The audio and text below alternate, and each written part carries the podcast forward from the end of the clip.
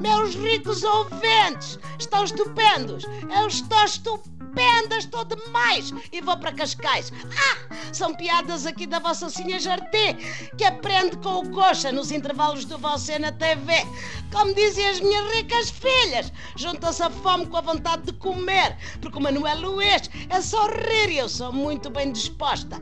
Ou quem é que vocês pensam que deu a ideia a Pedro Santana Lopes de ir fazer uma viagem de cruzeiro com aquela fita na cabeça de festival do Woodstock com 30 anos de atraso? Ai, Bom, meus ricos ouvintes nem imaginam o que eu ouvi dizer: que 80% dos portugueses que utilizam a internet estão nas redes sociais. Não posso! Ou melhor, se calhar até posso, porque fazendo as contas, 80% mais não sei quê, tirando montanhas de povo e não sei que mais, isso dá muita gente. Deve ser assim, tipo mil feijoadas da caras, vezes infinitos.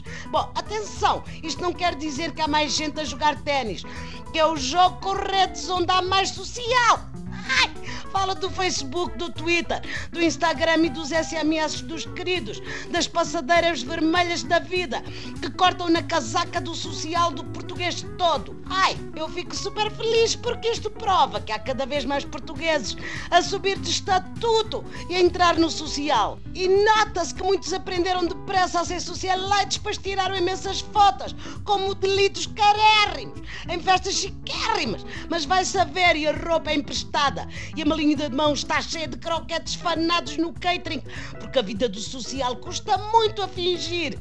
Bom, é o que eu chamo pessoas de outra estirpe. É preciso ter souplesse, savoir-faire, je ne sais quoi, para fanar rições numa festa e não ir parar às quadras da PSP, como os simplesinhos que roubam uma lata de atum no supermercado e levam penas de prisão.